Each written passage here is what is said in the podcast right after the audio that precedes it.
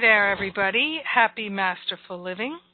Happy Monday. I am so grateful to join with you right now. Oh, it's wonderful. Wonderful, wonderful. I am so grateful for Masterful Living, for our beautiful community, and the way things are unfolding for us this year. It's tremendous. and I am so happy to begin with a prayer. So, I like to take a breath of gratitude, place my hand on my heart. So grateful and thankful for divine love leading us and guiding us. So grateful to open ourselves to the unprecedented, unlimited flow of divine love, wisdom, clarity, freedom, joy. The all good of God is happening in our heart, in our mind, right here, right now. We partner up with the higher Holy Spirit self for the purpose of joining together in spirit, remembering and recognizing the truth that is our freedom, it's our liberation. We take this breath of love and gratitude together and we declare that our time, our class, is the perfect opportunity for us to let go of the past and to step into the present moment fully awake and fully alive, practicing the presence of God in our own heart and mind. We join together for the purpose of surrendering all the thoughts, patterns, and beliefs that simply do not serve a life of love, a life of joy, a life of freedom. So we're claiming the all good. We're choosing a path of awakening awareness. In gratitude, we share the benefits with everyone. In gratitude, we let it be and so it is. Amen. Amen, amen, amen. yes, what a blessing. Such a blessing. Hmm. So, uh, one thing I would like to um, just mention right up at the top that if you have questions, uh, that you'd like to ask me, you can always fill in that question box ahead of time. So we uh, we change out that question box the following day, and so you really have most of the week to type in a question, because I know we've got people in all different time zones, and some of the time zones, like the beautiful folks in Europe, are sleeping right now so most of them because it's the middle of the night for them. So you can always type in a question in the question box. Just wanted to let you know that. And uh, also during the class, any questions at all, you can type in a question or star two to raise your hand. I love it when people have questions and would like to get clarification or share something, uh, share an aha, an insight. Uh, you're most welcome. And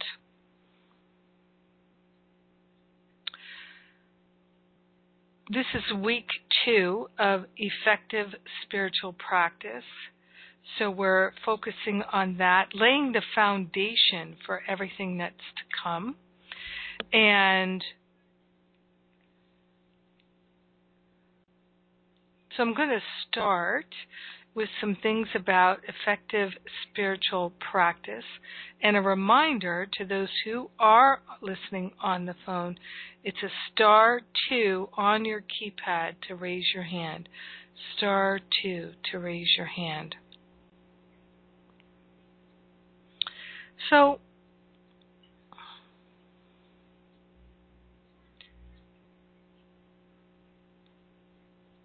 oh, where did I go here? Give me a technical moment here.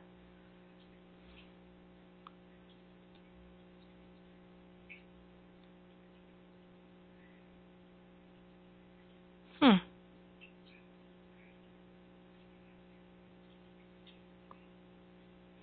Well, this is funny.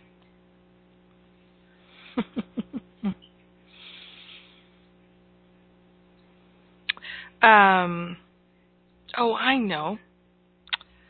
I'm looking in the wrong place. Funny.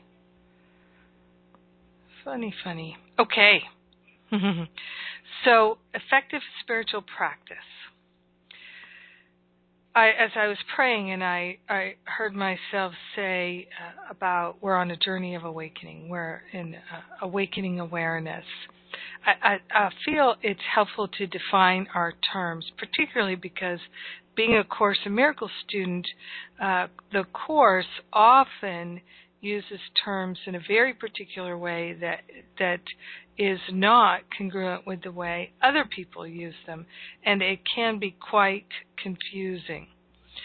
So I like to be able to define the terms. I find that uh, that really helps people to understand each other and to understand me.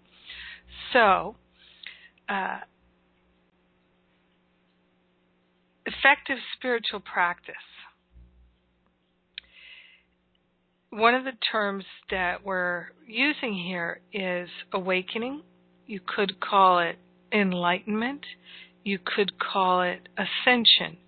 To me, these words are synonymous, meaning that they represent the same thing to me.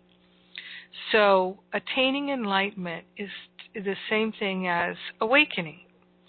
So, Buddha had an awakening. He attained enlightenment. What does enlightenment actually mean? So, when we are able to have our mind open so that we can see beyond time and space and beyond the construct of form uh, in the world, and we can see what is the cause of things and what things are for. So, for instance, we could see how this illness is for our highest good, that it's teaching us something, that it's an opportunity to help liberate our mind or to offer service to someone else while we're liberating our mind. Our experiences, our feelings, our physical manifestations in the body, outside the body, our thoughts, our uh, every every part of our life works together for good. Now, most of us, many times, there's a more loving choice. There's a higher choice that we could be making. And what we're doing in Masterful Living is we are interested primarily in releasing the identification with the small self, the limited self, the ego self that is focused entirely in lack, attack, limitation, and separation. And we're interested in re identifying with our higher Holy Spirit self, which is the enlightened being that we already are in spirit. So we're having this human experience. Seems like we're a body, seems like we're an ego, but we're not we're having this experience so that we can gain understanding and learning from it. It's a journey to understand, I think, to understand God better. We're understanding what it is to be a creator because in this world of illusion, our thoughts are manifesting as our experiences our thoughts are manifesting in form. And I'm going to talk about that in this class of how that works, primarily about the law of cause and effect. So, in order to have effective spiritual practice, we must understand the law of cause and effect. So we're going to be talking about that today. Now, some people use the word ascension. I happen to really like the word ascension. And uh, to me, it is another name for enlightenment. Ascension. And we could think of when we're enlightened our awareness has ascended. It's Um, I mean, there really is no time and space. So heaven is not a location, it's in our mind. And we are interested in ascending above thinking that we're a body. We're interested in ascending in our awareness so that we can see beyond time and space and see causation and know what things are for. And it's our willingness to take responsibility for our life, our thoughts, our feelings, our experience that assists us in rising above feeling like a victim and feeling like life is happening to us. So we're on a journey of awakening together, and this is what we're actively engaged in while we're working the Masterful Living curriculum. And for me, it's very helpful to recognize that for most of us, the beginning stage of our path of awakening, our journey of awakening, is upset. so, from all the ancient teachings of awakening, uh, they all are teaching that the beginning is we feel upset. It's sadness, fear, desperation, hopelessness, melancholy, right? It's all these unpleasant emotions that are, for most of us, beginning of our awakening. Now, how could that be? Well, for each and every one of us, uh, almost all of us, we, we experience pain mentally, emotionally, physically. And when the pain is great, it pushes us to the point where we'll say, I've had enough. I can't take it anymore. There must be a better way. Right? Can you recognize that you have had that thought? You've had that feeling and many maybe you've had it many many times for those of you who are course in miracles students and remember it's not important that you're a course in miracles student not at all i'm going to cover uh, certain basics of a course in miracles in this class because i find them so helpful but no one in this class needs to purchase a course in miracles or study A Course in Miracles. But for many people who do study A Course in Miracles, they find that Masterful Living is extremely helpful to them in further understanding and living A Course in Miracles. But there's no part of this class that requires you to study or know or understand A Course in Miracles. So we've had these thoughts and these feelings. I've had enough. I can't take it anymore. There must be a better way, right? Sometimes we call it hitting bottom. And once we hit that bottom, then, if we're still alive, we're at that place where finally we're ready to be willing to change and to do things differently. So, one thing to ask yourself is do you think you've hit bottom yet? And was it a long time ago, or was it recently, or maybe not quite yet? And how do you know that you hit the bottom? For me, I can say I hit the bottom when I was in my mid 20s. So that was 30 years ago and I wanted to kill myself. That was my bottom. Was I really wanted to die. Because at that time I felt like I had finally found my dream job and I worked very hard to find that dream job and I didn't like it.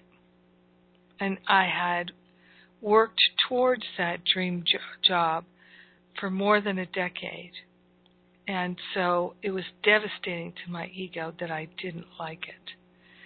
I had so many things that I'd worked hard for that I thought would make me happy, but I wasn't happy at all. I was miserable.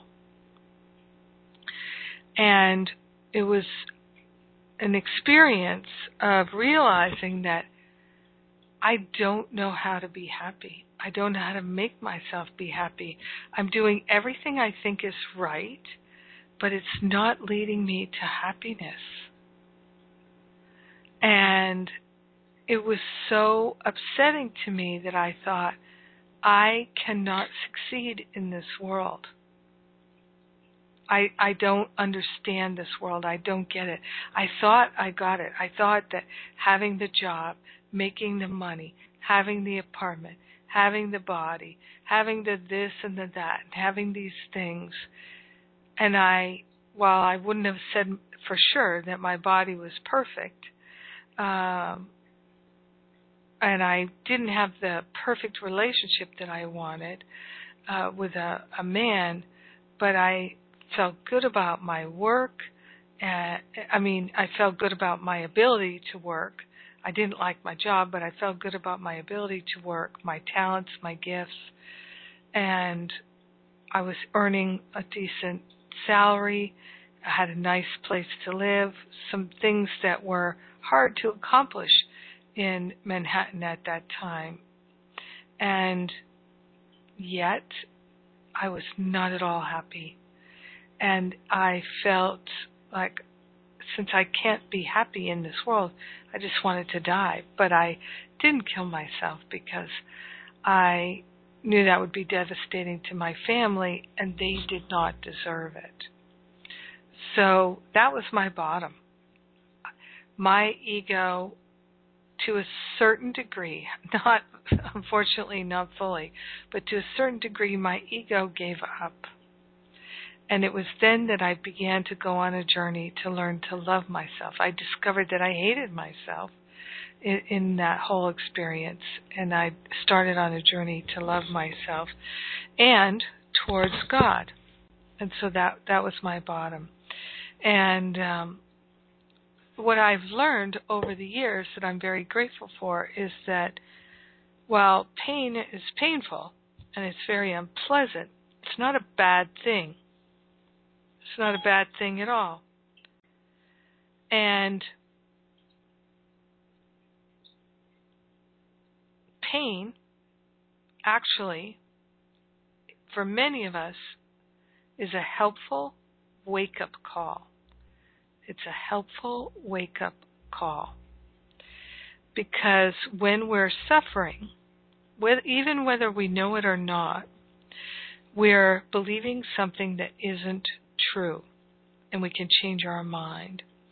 And for those of you who study A Course in Miracles, you might want to look at lesson 190 in the workbook, where it says pain is a wrong perspective pain is a wrong perspective. So, what is the perspective we have when we're in pain? It's thinking I'm a body, it's thinking I'm limited, it's thinking I lack something or many things, it's thinking that I'm separate from God. That's the perspective that is painful. Pain is a wrong perspective. Course in Miracles uh, the lesson 190 says pain is a wrong perspective. When pain is experienced in any form, mental, emotional, physical, it is a proof of self deception. It is not a fact at all. There is no form pain takes that will not disappear if seen aright. Okay? There's no form that pain takes that will not disappear if seen correctly. So if you can think of something that you experience as painful, physically, mentally, emotionally,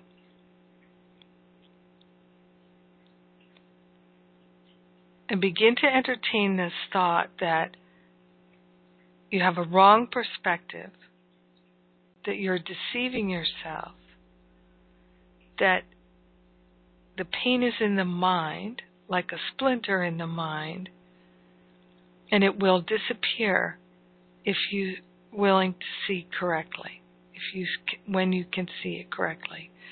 Now, I have to say, I've got to follow this up immediately with the lesson 25. I don't know what anything is for. I do not know what anything is for, including any pain. I do not know what it's for, except it's for my learning. It's helpful. Doesn't seem like pain could be helpful, but it is. It's a wake up call.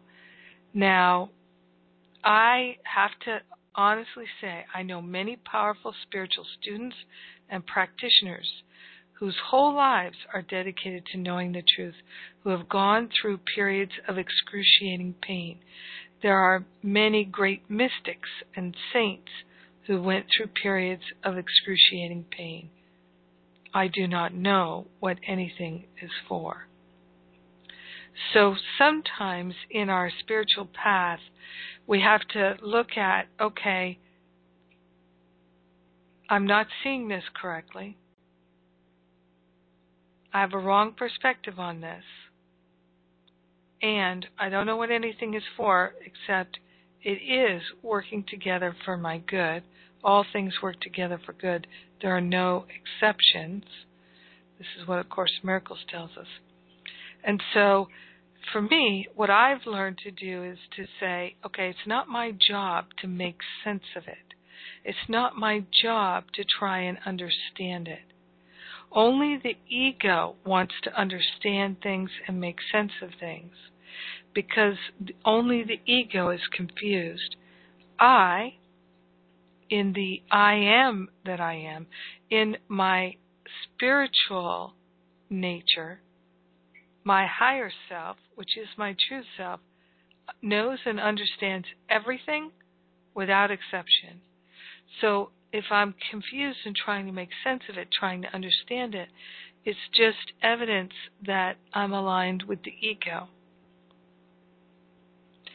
So when I find myself trying to understand and make sense of things, I stop and I go, I don't know what anything is for, but I'd like to know. Higher Holy Spirit self, I'd like to release this illusion that I don't know.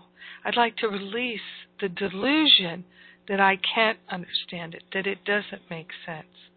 I'd like to lift my awareness to that awakened state where I can see what everything is for and know what everything is for and rejoice that everything is for my good. In the meantime, in between time, I'm going to simply be grateful that everything is working together for my good, look for the most loving choices, and relinquish any attachment I have to thinking that things are wrong or bad, or that they should be different, or any opinions or judgments that I have. And that's the way out of pain that has worked for me. It doesn't always happen immediately, but the greater the willingness, the faster the release. Now, I'm going to go a little bit further here in Lesson 190, where it says, It is your thoughts alone that cause you pain. Nothing external to your mind can hurt or injure you in any way. There is no cause beyond yourself that can reach down and bring oppression. No one but yourself affects you. There is nothing in the world that has the power to make you ill or sad or weak or frail. But it is you who have the power to dominate all things you see by merely recognizing what you are. It is you who have the power to dominate all things you see. In other words, all things in this world by merely recognizing what you are. So, what are we? What are we? Course in Miracles says that we are the Christ. We are the Christ. That that's what the Son of God is. It's the Christ. And that's what all humanity is. And so it's our willingness to recognize that we already are perfect. And to stop thinking we have to become perfect. This is critical to fast tracking our peace, our prosperity, our wholeness, our freedom, our joy, is relinquishing the idea that our healing is a process or that we have to become more holy, become more pure. We're already whole, we're already pure, we're already holy. It's only our job to relinquish the thought that we're not already there. So, so valuable to us to understand this. And when I start to think, oh, you know, if I could do this or do that, no, I'm already there.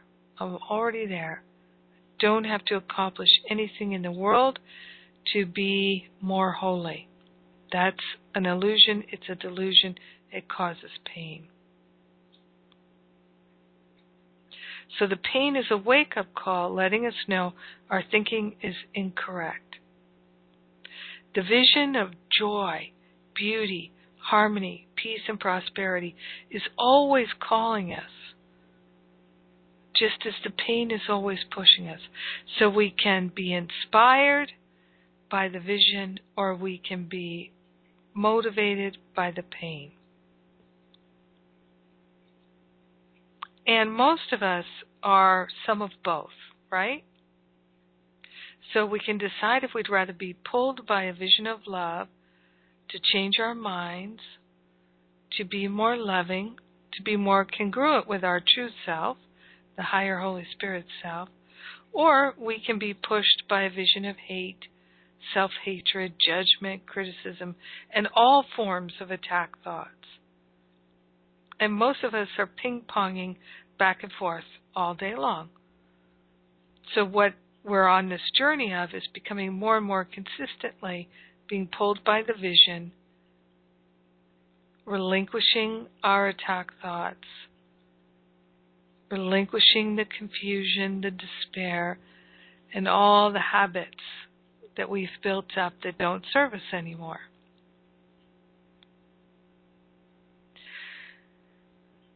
It seems for most of us when we're really beginning this, it can seem kind of insane, but the truth is we're actually choosing how we'd like to experience this curriculum of awakening awareness. Do we wish to experience it mostly through joy or mostly through pain? We are actually actively choosing all day long.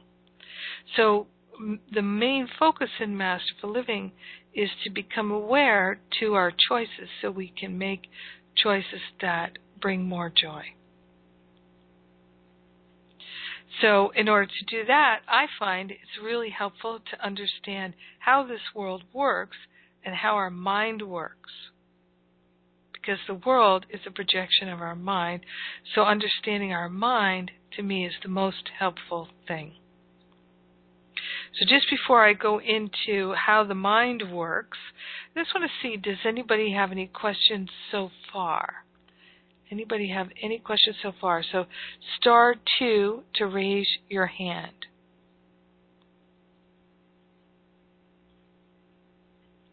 I know we've got some questions written in already, which is great. I'm going to come back to those a little later. All right, I'm going to take a sip of my water here.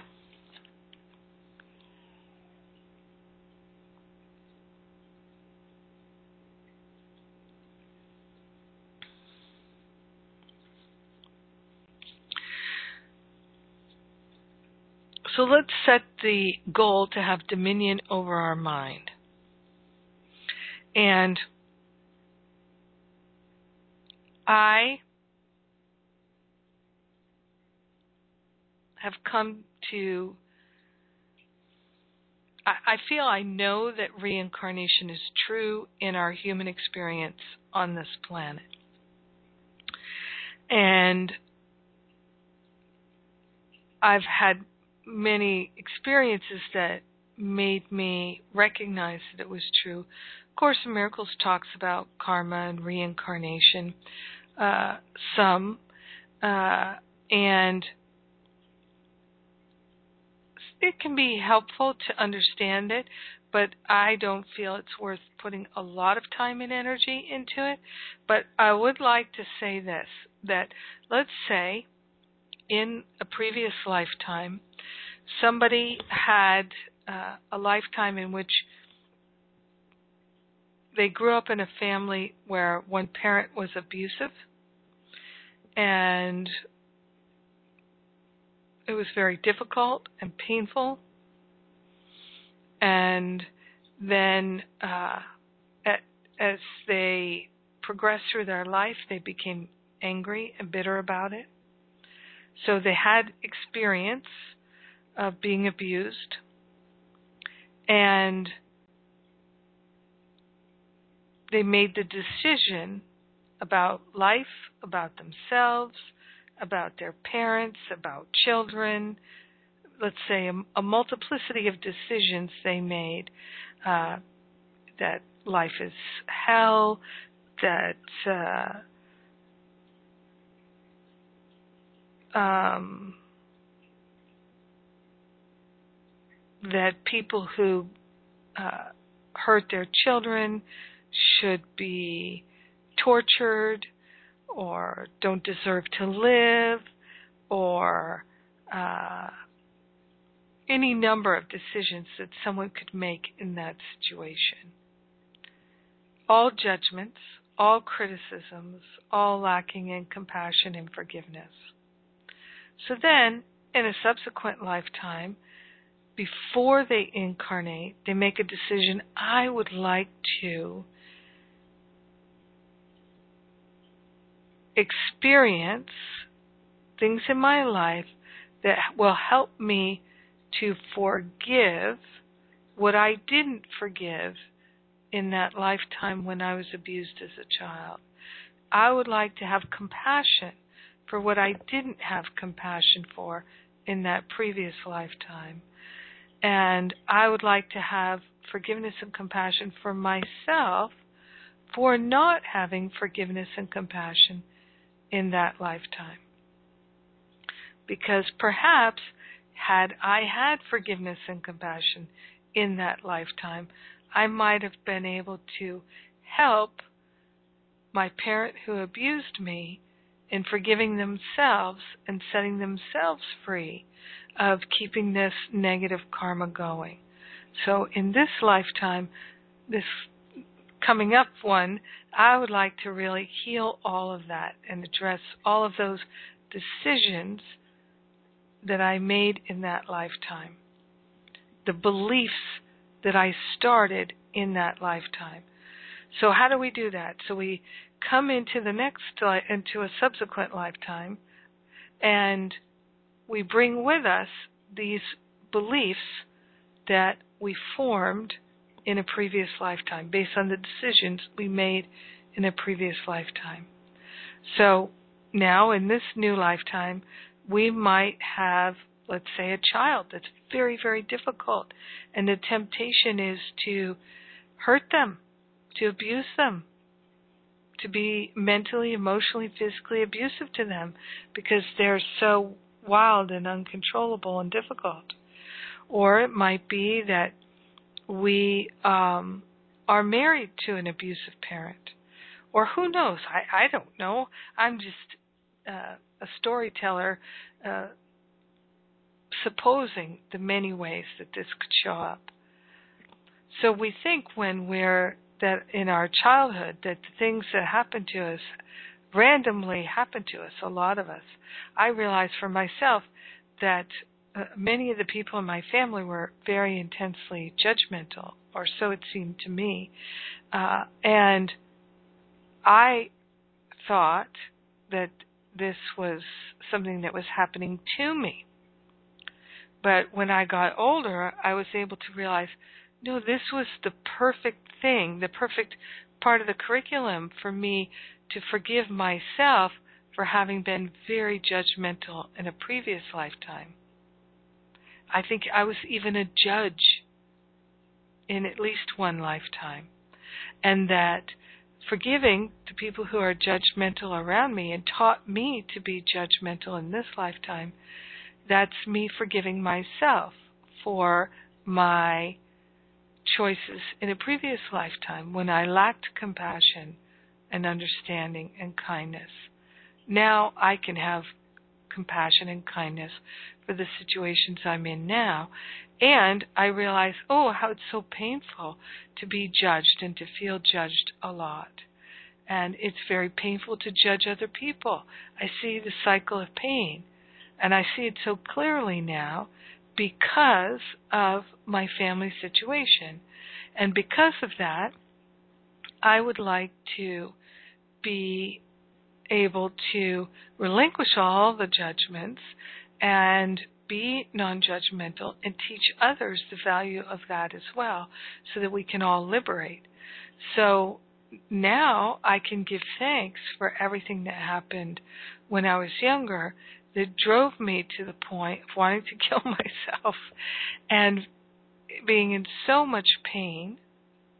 Now I see, oh, that was the way my curriculum was set up to get me to the point where I said, there has to be a better way. And I am going to find it. I am willing now to stop thinking I know how to be happy because clearly I do not know how to be happy. I can be happy for a moment. Mmm, this ice cream is so good. Oh, this sex is so yummy. Oh, this movie is so engaging. I can be happy for a moment. I know how to do that. But how to be happy in my spirit, happy in my life, happy in my relationships, happy in my heart, I don't know how to do that. So I'm going to give up thinking that I do. And that's one of the most beautiful things it says in, to me in the Course in Miracles is stop thinking you know what will make you happy because you don't it, Course in Miracles tells us that we've come to think that what will make us happy is things like seeking revenge. We think that what will make us happy is teaching that one a lesson.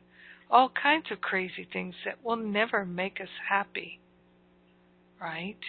And so we think that we confuse that the happiness with for a moment thinking we have what we want when it's it's not that we're happy because we have what we want. For a moment, we're happy because we don't want anything, because we think we have it. That's how crazy and, and distorted our understanding of happiness is. Right? In uh, the Science of Mind teachings, Ernest Holmes teaches that happiness is temporary or temporal, time bound, space bound, versus joy, which is spiritual and is an unconditional quality of God that's omnipresent, omniactive, and available to us at any time because it's not conditional. Whereas, and I, I find Holmes' teaching very helpful in this. We think of happiness as being conditional and joy as being unconditional. Just like uh, affection can be conditional, but love is not conditional.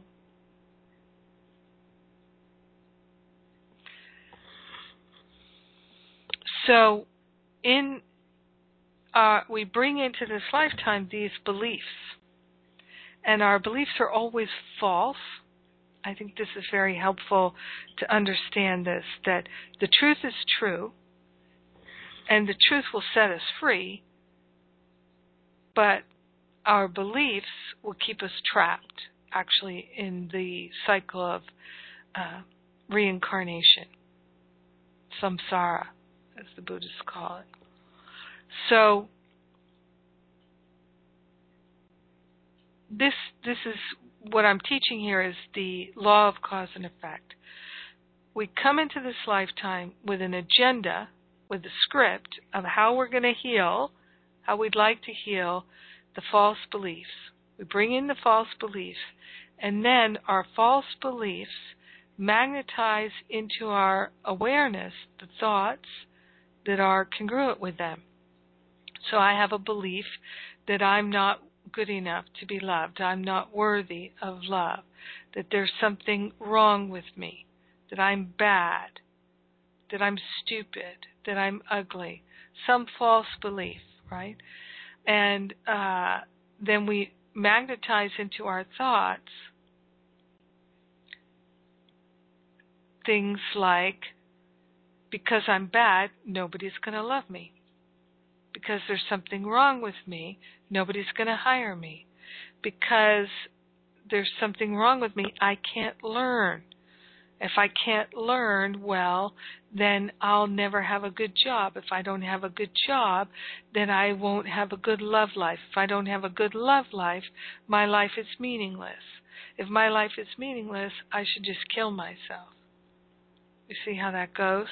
So our thoughts are magnetized into our awareness from the field of thought.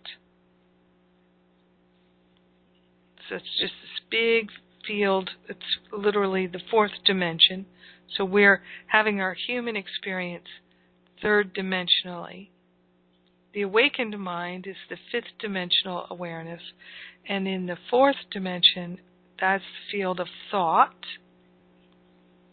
And thoughts are going to be magnetized into our awareness according to our beliefs. So, for instance, if you know that you're very smart, you're not going to have the thought that you're stupid. Even when you make an error, you won't have that thought that you're stupid. You'll just have the thought, oh, I missed some clue here. I don't know what that was. I'm not sure what happened here, but you wouldn't think I'm an idiot. I'm stupid. If you know that you're smart. So our beliefs are magnetizing into our awareness thoughts that are congruent with them. Why would they do that? Why does it work that way? It works that way so that we become aware of the beliefs. That's the whole thing there. We're becoming aware of our beliefs by recognizing our thoughts.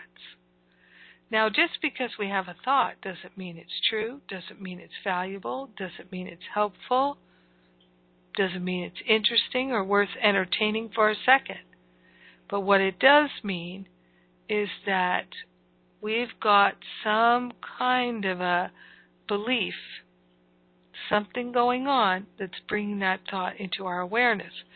So, what I used to do is when I would have an unpleasant thought, uh, or even a memory of something from the past, right? Because a lot of thoughts are just literally indicators of our unhealed memories of the past come back again and again, like regurgitating again and again and again. And I would have these uh, thoughts something's wrong with me, I'm not good enough, uh, I'm fundamentally bad, these kinds of thoughts. I used to have them all the time. And I would think, I'm not going to think about that. I'm going to push that away. Don't want to entertain that thought. Ugh. But that didn't heal anything say, oh, I'm not going to think about that. That didn't heal anything. And then other times I'd think, oh, it's true, it's true. Look, there's so much evidence. It's all around me. Oh my God. I am bad. I am wrong. There is something fundamentally bad about me. Oh my God. So I would vacillate between pushing the thought away, not going to think that, or drawing it closer and finding evidence to support it. Back and forth, back and forth, back and forth. That was primarily how I spent my days. And if you think back to when we started week one of New Year's intentions, right, we took the we did the taking stock, and we we went through a fear thought, a shame thought, a blame thought, a guilt thought, a jealousy thought, right? These memories that are replaying all the time. To have an awareness of where is our attention. What are we putting our focus on? Because as it says here in the Course, it is you who have the power to dominate all things you see by merely recognizing what you are. Right? And right before that, no one but yourself affects you. There's nothing in the world that has the power to make you ill or sad or weak or frail. You have the power to dominate all things you see by merely recognizing what you are. What you are is perfect. What you are is this, the Christ. What you are is the Son of God who is as God. You are as God created you. This is what you are. This is what I am. So it's life changing to really see how our thoughts and our beliefs are playing out in our world. Because here's the sequence we bring into our lifetime these beliefs which are not true, they're a story we made up. A decision we made, an interpretation, the meaning we made of something that happened in a previous incarnation. We bring it in as our beliefs in this world, so that we will magnetize into our awareness the thoughts and look at these thoughts, examine these thoughts, and if they're not true, discard them and choose again, choosing a loving thought, a helpful thought. This is what a course this is the complete distillation of a course of miracles here. So when these thoughts come into our mind, if they upset us, it's an indicator that they are false based on our beliefs, which are always false. What is the antidote to the upset that we feel when we think a thought that's not true? The antidote is to think a thought that is true to give the thought that's false to the Holy Spirit for healing.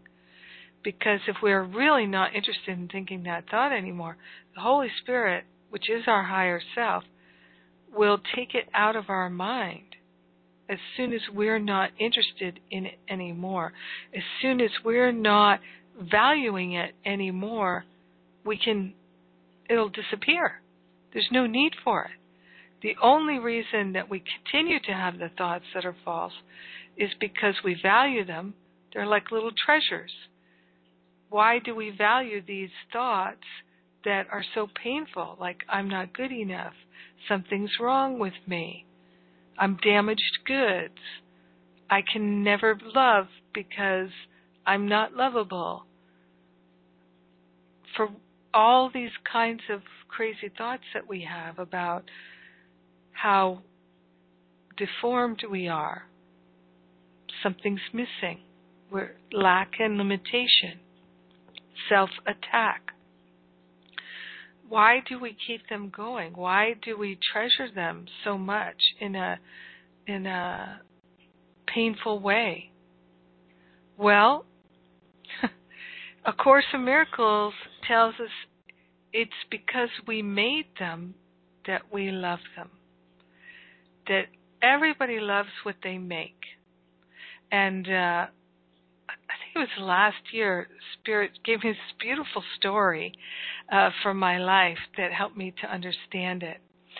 So, and I I said this on the radio show last year, so you may have heard me tell it. But um, when I was a little girl, maybe six, seven years old, I made this little pinch pot, clay pot, in uh, school, right? And uh, I wrote on the bottom, you know, for mom or something like that. And um, this little blue ceramic pot that uh was just wasn't even as big as a coffee mug. It was a little dish, and um, it it definitely looked like a child made it, and um, it was not particularly attractive at all. And I brought it home and gave it to my mom, my parents, and and they were like, "Oh, this is wonderful." And um, for the next forty years, let's say, maybe not quite that long, 38 years, something like that. It was in the kitchen window. And even when my parents moved from Rhode Island to Maine, it, it went to the kitchen window in Maine. And my mother would put her wedding ring in it when she did the dishes. And, you know, odd pennies and odd screws and things would be in that dish. And it was just always there in the windowsill above the sink. And then one time I was visiting my parents up in Maine and I found that little blue pot in the garage, like in a pile of junk. And I went, oh my God, because I realized in that moment I had completely identified myself with the pot. Like that little dish pot thing was me. And it completely represented me and my love for my parents. It was a symbol.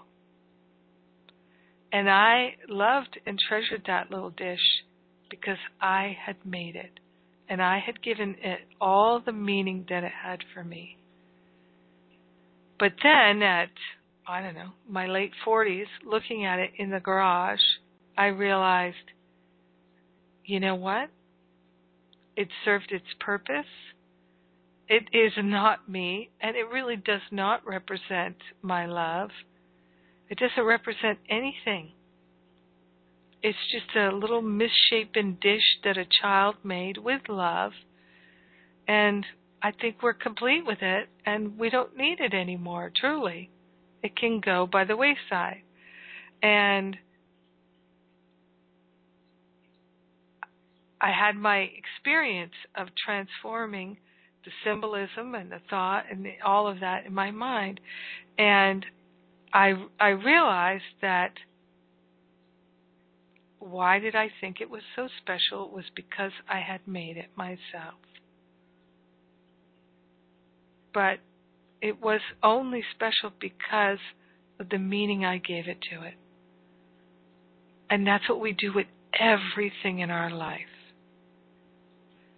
And that's why A Course in Miracles begins with everything I see only has the meaning that I have given to it.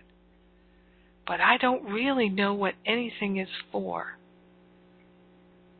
So let me take my mind off the meaning of things and find out what things are really for. And when I'm willing to do that, I can I have the capacity because my mind is the mind of God. That my mind and Jesus' mind and Buddha's mind and the, all the great minds, we share the same mind. Now, if I'm willing to take out the trash of all the thoughts that aren't true, then I can have a pristine awareness and recognize what everything is for. I can see beyond time and space and see causation and know what everything is for. And then I can rest assured that everything works together for my good and there are no exceptions. And that, my friend, is what I'm interested in. So, when we are thinking, they're throwing away my love, when they're throwing away the dish. They don't love me anymore. They don't value me anymore. This whole lifetime uh, of them being my parents, I'm being their child, it's meaningless to them. Like I could have had all those thoughts, right? And for a second I did think, my love is in the trash. I did. I really did think that for a second. And then I, I was like, well, that's insane. That is so crazy because my love is not a thing in form, it's just a symbol. When we think a thought that's not true, and it could just be, oh, look at this monkey. Why is he why is he going red on this right? Is he, he, you know, why why is he trying to get into traffic here? There's, come on, just wait your turn, right? A little thought like that. Oh, oh my God, this person's taking so long to make the coffee. What is their problem? What, whenever we have a thought that's not making us happy, that doesn't feel peaceful and harmonious then we are living in our beliefs, identified with the separate self. It's the disturbance that lets us know our error so we can correct it. And so it's when there's irritation, there's frustration, there's annoyance, nothing bad is happening. Something actually quite wonderful is happening is we're being given an opportunity to recognize that we can choose again, that we can course correct, that we can live a much jo- more joyful life and not be pushed by the pain anymore. We can choose immediately, instantly, to be pulled by the vision and say, I don't know what anything is for. And I'm just not interested anymore in thinking these old thoughts of pain and lack and limitation and separation and suffering. Just not interested in them anymore. I'm not interested in repeating the same lessons anymore. So I don't know why it's taking so long to make the coffee. I don't have to be annoyed by that. I don't know why this guy is pushing into traffic here and thinks, you know, that that this is a good idea, but I don't have to be annoyed or bothered by it. I can know that right where I am, as things are, everything is working together for good. There's no exception. I can rejoice. I can be grateful. I can see, oh, I have an opportunity to be upset or to be peaceful. And I'm the one who gets to choose. So, hey, I love myself enough to choose peaceful. Ding dong, the wicked witch is dead. I can be peaceful. Right? So, if we don't make that choice when the opportunity presents itself, the agitation is presenting itself in our mind, we can feel the pain of the splinter in our mind, and we don't choose again. What happens then is, through the grace of God, we become emotionally upset. So when the mental agitation starts and we don't recognize danger, danger, danger, you're thinking thoughts that aren't true, it will radiate into our emotional body. And we start to feel upset emotionally. Right? That's when the real irritation and anger and frustration and uh, could be shame, guilt, blame, whatever it is that's going on that's getting triggered emotionally. And then that emotional upset is a further indicator. Oh, choose again. It's really important now to choose again. You're upsetting yourself. You're really upsetting yourself. Pain is a wrong perspective. There is nothing in the world that has the power to make you ill or sad or weak or frail or angry or hurt or guilty or ashamed or jealous. But it is you who have the power to dominate all things you see by merely recognizing who you are, what you are, right? Course in Miracles talks about the tiny mad idea that we're separate from God. That that tiny mad idea occurred to us that we could be better than or less than. And we forgot to laugh. So now, when we recognize that things are upsetting us, we can remember to laugh. And we can call upon the higher Holy Spirit self to help us. Help me to surrender this thought, oh, I have a great attachment to judging this person who's pushing into traffic. Well, I have a great attachment to how long the coffee should take to make. I could see that now. I really think I know I'm right. But I, I must not be right because I'm upset. If I were in my right mind, I wouldn't be upset. So I'm grateful that I can realize I'm not in my right mind, which means I'm able to discern and I can choose to slide back into my right mind. I can choose to let the Holy Spirit do the heavy lifting of figuring out where the thought came from, how to get rid of it. I can just say, I am not interested in this anymore. I'm interested in choosing love. I'm interested in having dominion. I'm interested in keeping the peace and being at peace. That's what I'm interested in. But if we don't, and we allow ourselves to get emotionally upset, then through the grace of God, we're start going to we're going to begin to feel physically upset. Right? So this is when you feel sick to your stomach because you feel guilty or ashamed. This is when your throat tightens up this is when you have headaches. This is when you have heat flashes and flushing, right? When people feel ashamed or jealous and things like that, they can get uh, all red faced, right? They can have sweats, cold sweats, panic attacks, anxiety great tension and stress, these physical symptoms. But you see, we can recognize when our thoughts are not harmonious and that it doesn't have to go into the emotional body and the physical body. But if we don't stop it all along the way and we just keep agreeing with the thoughts and agreeing with the thoughts and thinking that they're true, then they're also going to manifest as our experiences, the situations and circumstances of our life.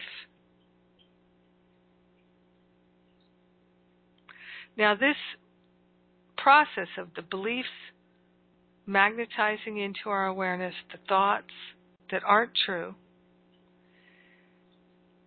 and then the agitation that begins in the mind goes to the emotional body and the physical body and then out into our life, our relationships, etc. I call that the divine alarm clock. So when it hits our emotional our mental body that we're feeling agitated mentally, right? You can't stop thinking about something. I used to have that all the time. Can't stop thinking about it. Can't stop thinking about it. Can't stop thinking about it right? Obsessively thinking about things, worrying about things, rehearsing conversations, uh, all that kind of stuff. I used to do a lot of that. And uh, just, oh my God, I did so much of that. That's the divine alarm clock going off in your mind. If you hit the snooze button and you just keep focusing on these thoughts are true and how to work with them and all of that rather than realizing, uh uh-uh, uh, this this is the pain pushing me then you're hitting the snooze button, and so the alarm travels into your emotional body. If you hit the snooze button there when you're feeling emotionally upset and you don't actually do the spiritual work of giving it to the Holy Spirit, recognizing these thoughts aren't true, handing them up and over, Instead, if you're managing and coping with it, trying to find a solution in the world, trying to understand it with your mind, then you're really hitting the snooze button at the emotional level. And so then the alarm's going to go off at the physical level. You're going to experience it in your physical body. And if you keep pressing the the snooze button, you'll see it in your life, in your relationships, and it just keeps rippling out and rippling out, and that's why we have war. Because so many people are hitting the snooze button. So when one person can say, okay, wait a minute, I'm recognizing I'm thinking these thoughts that are agitating to me, so they must not be true. I'm going to say, I'm not interested in these thoughts anymore. Holy Spirit, take them out of my mind. I'd rather think thoughts that are true. That's what I'm interested in now. Then, as part of this practice, what I learned is I can say to the Holy Spirit, heal them, heal my mind back to the root cause. Heal these, take these thoughts out of my mind, heal them back to the root cause. So whatever that was, in whatever lifetime, whatever meaning or interpretation I made, heal it all the way back. Now I'm interested in being loving, compassionate, forgiving, kind, gentle, generous, respectful. Now is my opportunity to have compassion for myself and everyone else. So we talked about mirroring, understanding mirroring. Well, when someone in the world is upsetting me, it's an opportunity literally for me to forgive myself and have compassion for myself. Because all is one. And because the people that are showing up in my life that seem to be bothering me, they're representing to me the decisions that I made in the past. This is my opportunity to choose again. So we're learning to recognize what the thoughts are for so that we can have a healing. Now, I can honestly say that for more than a deca- decade, I thought I understood the spiritual law of cause and effect. I was actually teaching it for a number of years before I finally realized that I'd been making a huge error, and that error was the cause of all my misery. So I'd like to offer up what I've learned in a way that if you're making the same error I was making, you can now see it and make a change to improve the quality of every day, every relationship, every experience, every moment. Now,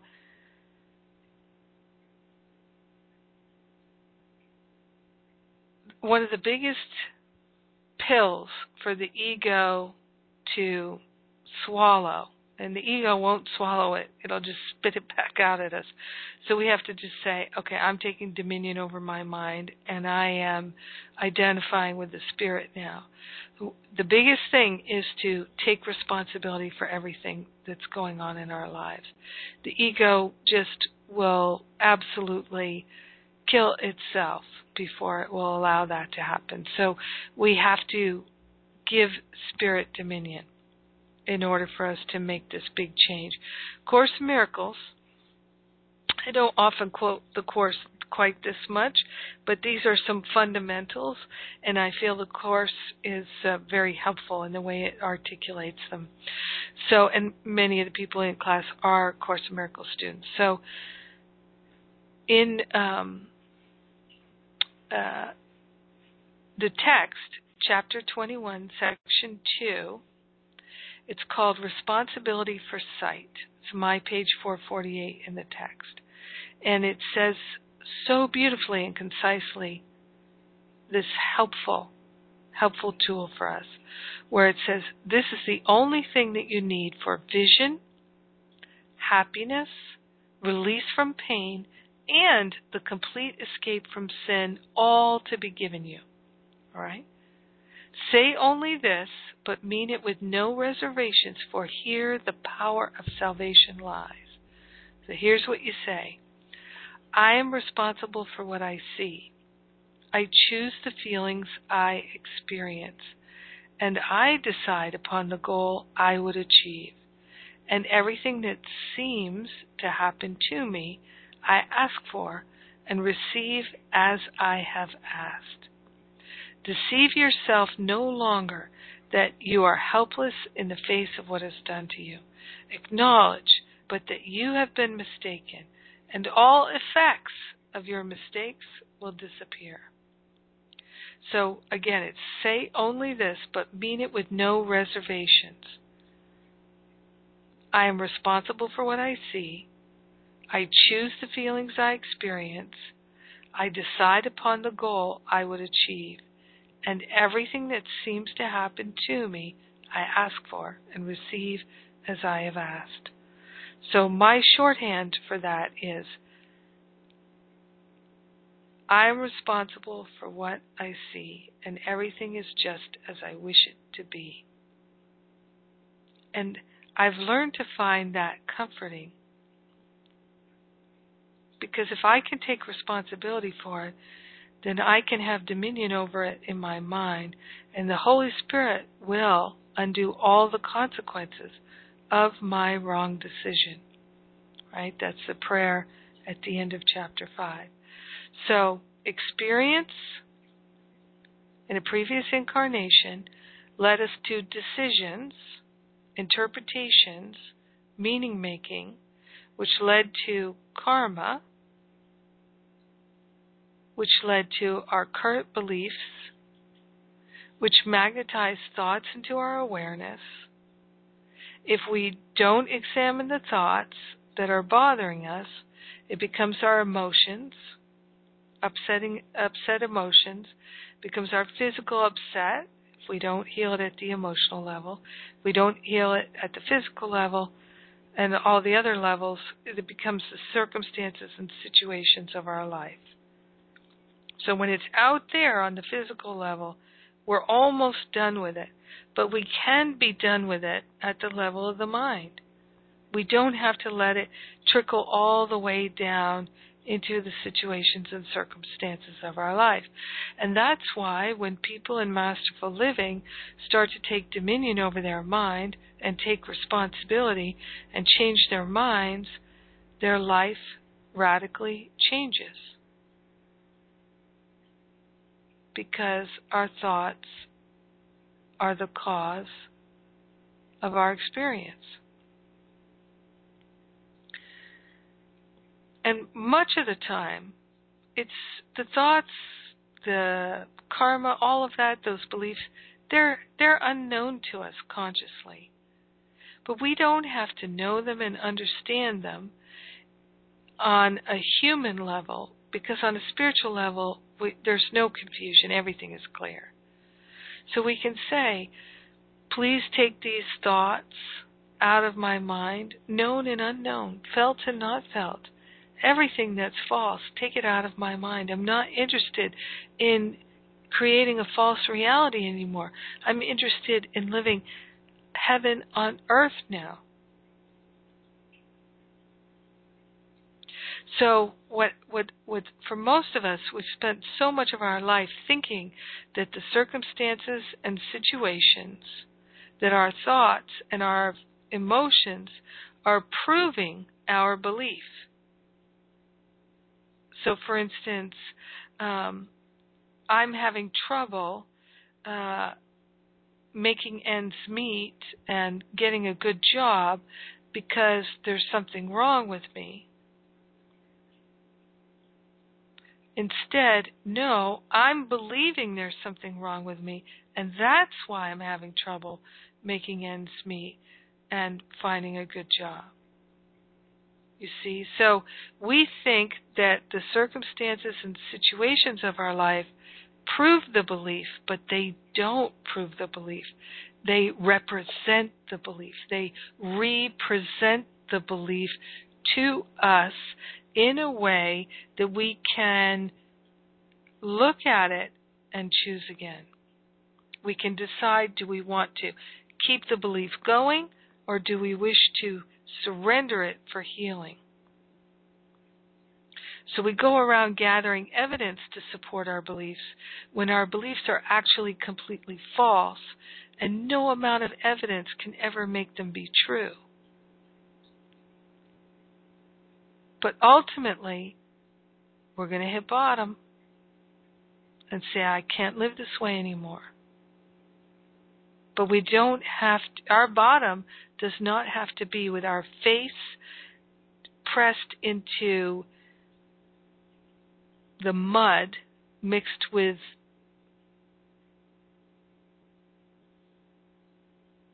dung, you know, poop. It doesn't have to be that way.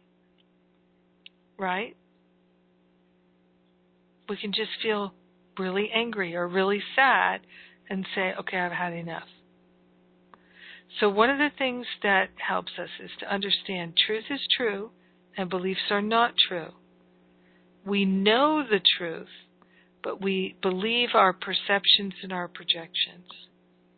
So, therein lies the difference that determines whether or not we're pushed by the pain of our false beliefs, interpretations, and the meaning we've made of things, or whether we're pulled by the joy of a divine vision of love as our very life.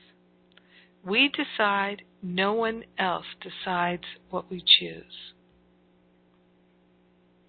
There is nothing in the world that has the power to make you ill or sad or weak or frail or afraid or wounded in any way, but it is you who have the power to dominate all things you see by merely recognizing what you are.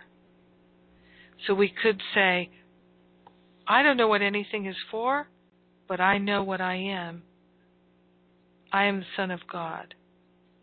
I am pure, perfect love, and I'm as holy as holy can be. And all this stuff that's manifesting is to help me, to show me, and I'm grateful, so grateful that I can recognize that now. And we can celebrate that. Even if we don't like the circumstances, we can celebrate that awareness. So, this is effective spiritual practice. Turning it over, turning it over. I'm not interested in this thought anymore. Please take it out of my mind so I never think it again. Heal it back to the root cause whatever crazy thinking I did in whatever situation, circumstance, lifetime, doesn't matter anymore. Now I'm interested in the truth. I'm interested in freedom. So the pain isn't a bad thing, it's a wake up call. And still, we don't know what anything is for. We don't. So it's so important to give up this idea that we know what anything is for.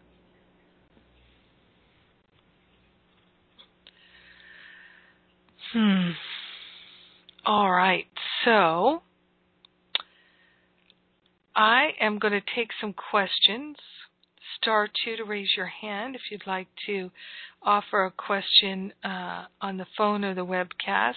I'm going to go to the uh, Q&A of things that have been written in. And let's see here. All right. We've got someone who didn't give their name.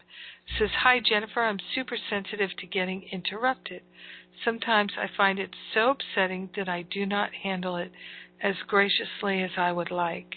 I get so frustrated that I will quit talking to the person who continues to interrupt or snap at them. I feel like I give others the respect of listening, and I am often told that I'm a great listener. I don't understand what is being mirrored here from my healing. What are your thoughts? Oh, that's a perfect question. So, first of all, when we don't understand it, that's when the ego is trying to make sense of it. And so if we can just say, yeah, I don't understand it, but the main thing is I don't wish to experience this anymore. So I'm not interested in this pattern. I'm not interested in whatever the belief is, whatever the thought is, all of this. I'm not interested in this anymore. I'm interested in whether they interrupt me or they don't interrupt me, it's all good and then I can feel just as peaceful whether they interrupt me or they don't. That's what I'm interested in. whatever's being mirrored here, I just like to heal it back to the root cause so I never ever experience it again. I can be a loving listener, I can be a loving speaker. It's all good. I cannot tell you how valuable it is to give up trying to understand things. Because the higher Holy Spirit self knows when we truly value the higher Holy Spirit self, everything will be known to us. There will be no confusion anymore.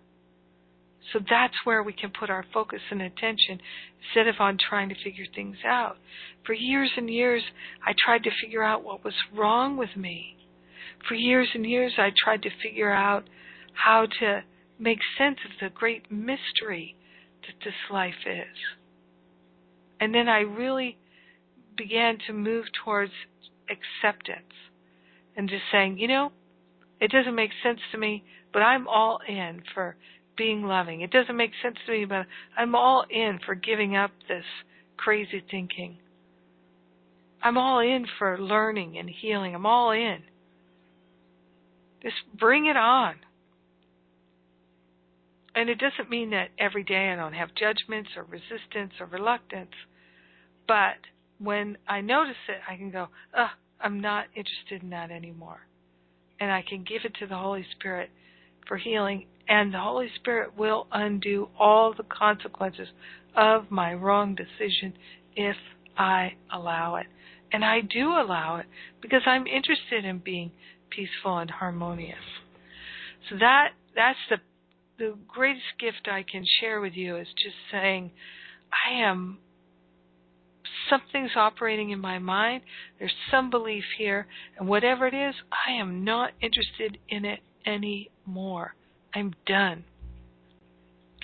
And then Laurel's writing in here Hi, Jennifer. I'm having almost nonstop anxiety about a trip to Mexico in two weeks, where I will have all my teeth overhauled. I am overwhelmed with all the unknowns and things that need to happen. I read the fear and conflict section, and it seems I can't ask for a reduction in fear because it's an illusion. So, what can I do? Please speak of your beautifully please speak one of your beautifully eloquent prayers so I can better understand what to say to the Holy Spirit. Thank you so much. Well, Laurel, fear is the byproduct of judging. So, my sense is the main judgment that you have is that you won't be able to control everything and you're going to have to have trust and faith. So place all your faith in God. And every time you feel afraid, be be willing to recognize you're thinking some thought that's not true and give it up. I'm not interested in this thought anymore. Please take this thought out of my mind and heal the, the cause back to the root.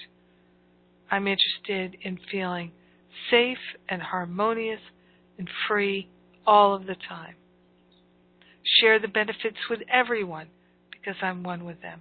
When my mind is healed, all minds will be healed. So, anybody else who has this kind of thinking, let them have a healing as well.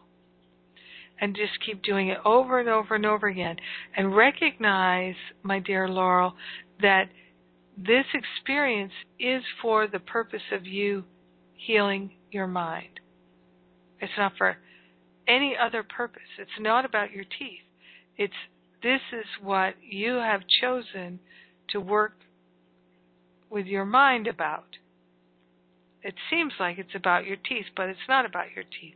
It's about you working with your mind. So if you can be grateful for this tremendous opportunity to work so assiduously with your mind, then it's a win win. And you can get your teeth fixed too. Bada bing, bada boom. so, it really, truly, when we have this kind of constant fear thing, it means that we are in an extraordinary opportunity to heal our mind because we're triggered to such a degree. So become very vigilant. And if it means you have to say, I'm not interested in this thought anymore, please take it out of my mind, heal it back to the root cause. I'm so completely done with it. I'm only interested in thinking thoughts of love and light and peace and harmony, joy and wholeness. And that's my true nature. That's what I'm interested in. I don't know what anything is for, except everything works together for my good. Please share the benefits of my healing with everyone. Take all these crazy thoughts out of everyone's mind. Thank you for my healing. If you have to do that a hundred times a day, well, it's not even ten times an hour. It doesn't even take a minute to do it, really. And you can have extraordinary healing in just even one day of doing that. But you've got two weeks of doing it, so go for it. Don't think that this is about something else. This is what it's really about. Remember, everything in this world is symbolic. All right. Someone was saying that they couldn't hear anything um, so I'm not sure what happened there, but um, uh, seems to be working. No one has raised their hand, and uh, I am going to say a prayer and close us out. Yes, I am. I'm going to play a song after the prayer.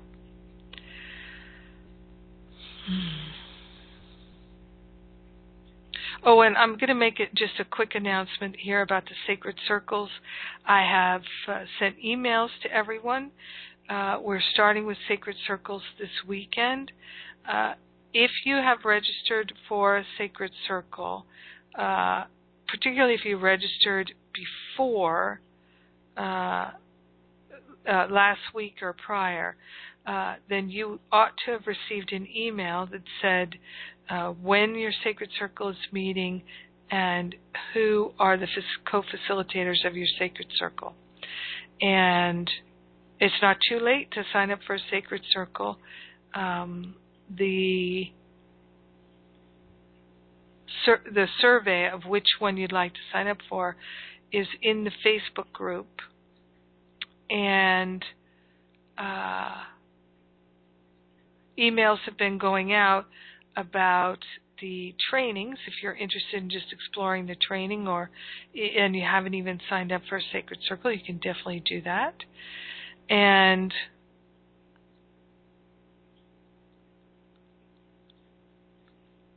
just listening here we're doing this program for the first time so we're we're figuring it out and but if you think you'd like to be a part of this program, please uh, please let us know now, and we'll help you find your group. And like I said, uh, we've got groups. I think all seven days of the week. I think, and um, the first ones start on Saturday. So. Uh, yeah, and if you have any technical questions or would like any technical support whatsoever, you can write to Angela at jenniferhadley.com. Tracy's raising her hand here, which I also want to say, great community call, great, great community call. I could tell the that um, it's just we're off to such a wonderful start. Hey, Tracy. Hi, Jennifer. How are you?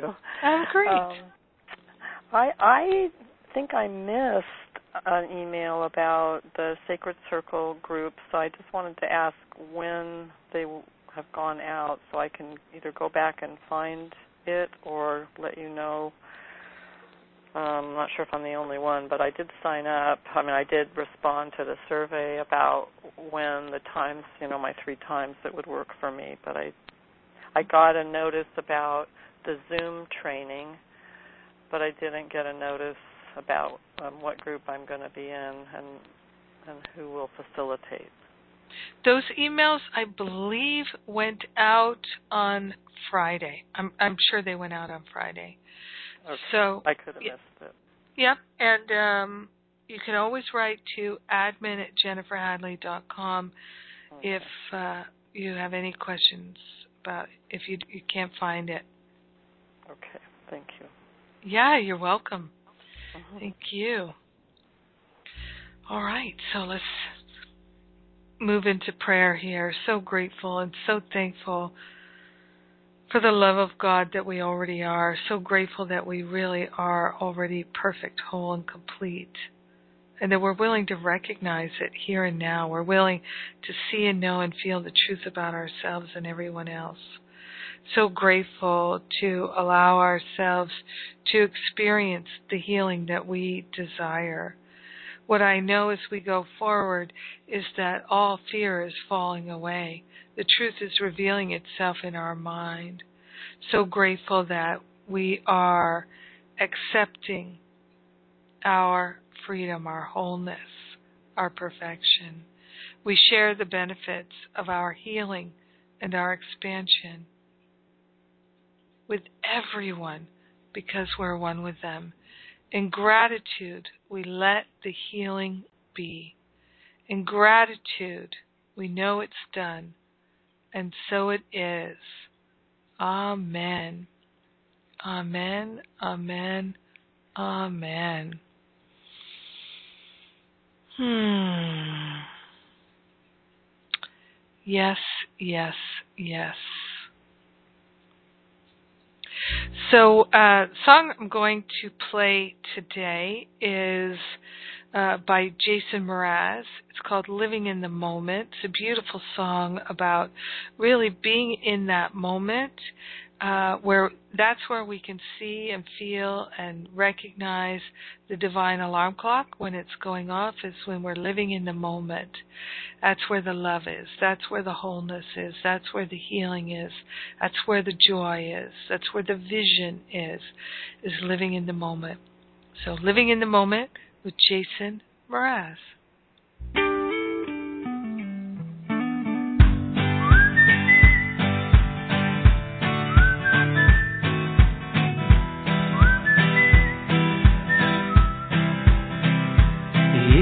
Is one act, why do we lay all these traps? We put 'em right in our path when we just wanna be free. I will not waste my days making up all